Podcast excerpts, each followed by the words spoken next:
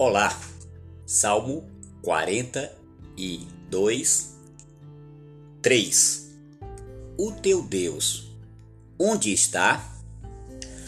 O homem vive em constante revolta com Deus e isso tem provocado distúrbios físicos, emocionais, psicológicos, sim, conflitos que trazem a tristeza, o medo, a dúvida sobre se Deus está verdadeiramente sobre o controle da situação vigente.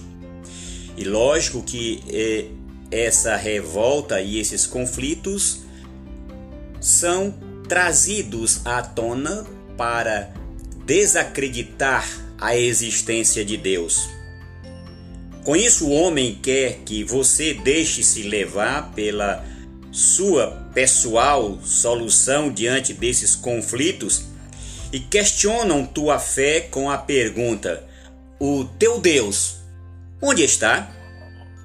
Quando nossos pais lá no Éden, confrontados pela serpente que era Satanás, colocou o conflito no coração deles, não responderam com convicção e naufragaram na desobediência. Todos os homens, daí por diante, passam a ser testados, a darem uma resposta a estes conflitos plantados por Satanás, travestido de tudo, para enganar a convicção daquele que crê em Deus.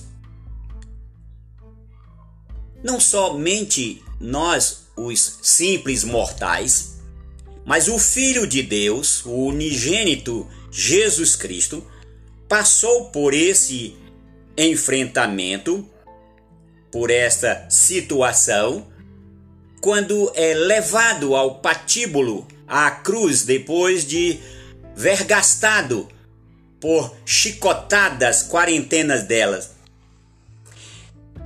E aquela indagação corresponde exatamente a esta: o teu Deus, onde está? Se és Deus, desce dessa cruz, salva-te a ti mesmo e aos outros. Vivemos hoje uma pandemia e somos continuamente indagados, inquiridos: o teu Deus, onde está? Olhem para os hospitais superlotados Olhem para a expressiva quantidade de mortos e então, o teu Deus, onde está? Fique em casa, diz a mídia, diz a superjustiça, e cerceiam tua mobilidade como se fossem a própria ciência e te indagam: o teu Deus, onde está?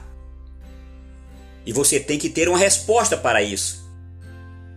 Homens nossos pais, nossos antepassados, o próprio Jesus Cristo e a sua palavra dá a resposta certa. O salmista, diante dessa indagação, ele tem nos lábios a resposta, mesmo que seja afligido, mesmo que se encontre abatido, mesmo que se lamentasse diante da opressão dos seus inimigos que esmigalhavam os seus ossos, quando insultavam com essa pergunta, o teu Deus aonde está? Ele diz qual é a solução. E três coisas você tem que olhar. Primeiro, traga ao coração o que pode fortalecer a tua esperança. Espera em Deus. Espera em Deus. Segundo, louve, exalte, rejubile-se com os mais altos louvores.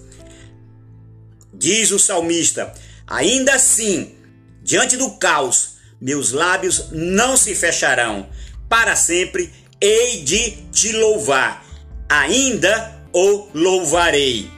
Terceiro, mostre o tamanho da tua fé. Ele é o meu auxílio, meu refúgio, a resposta precisa, verdadeira e certa ele é o Deus meu. É isso que Deus espera de você nesse momento em que o mundo te indaga, o teu Deus aonde está.